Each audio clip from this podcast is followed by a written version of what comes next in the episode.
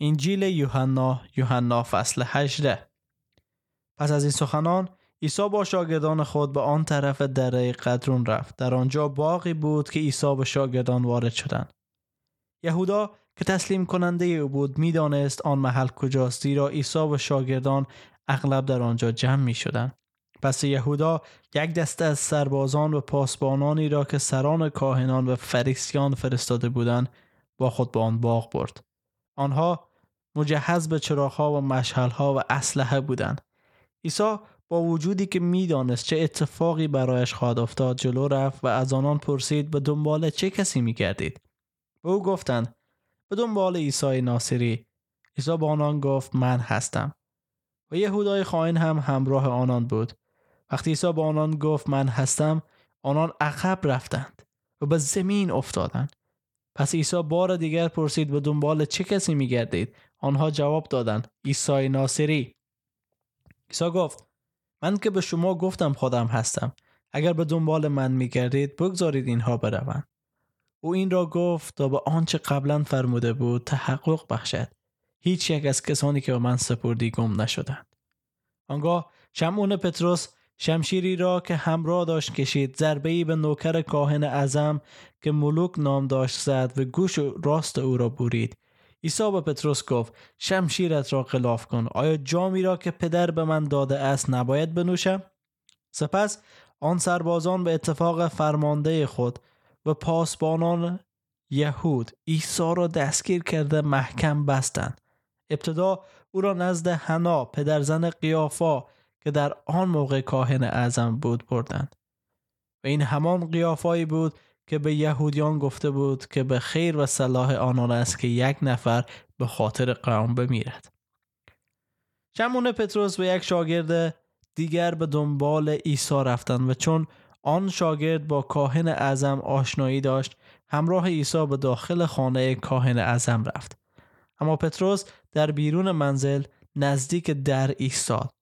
پس آن شاگردی که با کاهن اعظم آشنایی داشت بیرون آمد و به دربان چیزی گفت و پتروس را به داخل برد. خادمه ای که در جلوی در خدمت می‌کرد گفت مگر تو یکی از شاگردان آن مرد نیستی؟ او گفت نه نیستم. نوکران و نگهبانان آتش افروخته بودند زیرا هوا سرد بود و دور آتش ایستاده بوده خود را گرم می‌کردند.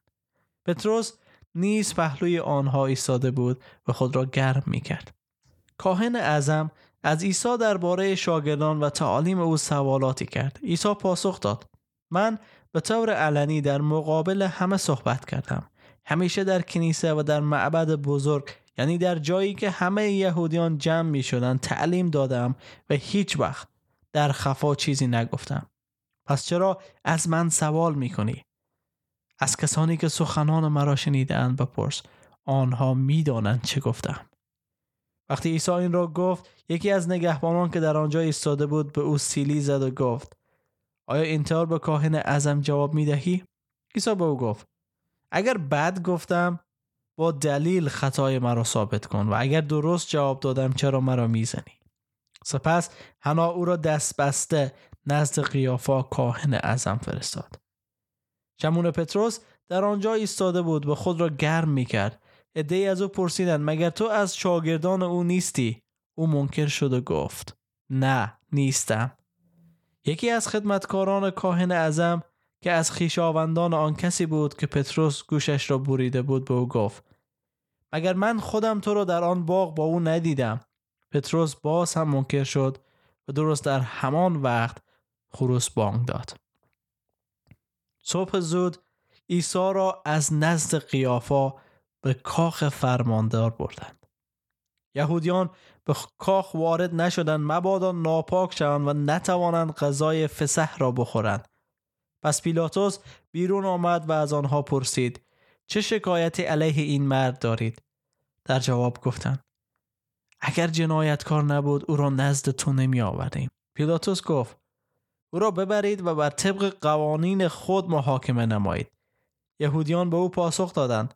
طبق قانون ما اجازه نداریم کسی را بکشیم و به این ترتیب آنچه که عیسی در اشاره به نحوه مرگ خود گفته بود تحقق یافت. سپس پیلاتوس به کاخ برگشت و عیسی را احضار کرد. از او پرسید آیا تو پادشاه یهود هستی؟ عیسی پاسخ داد.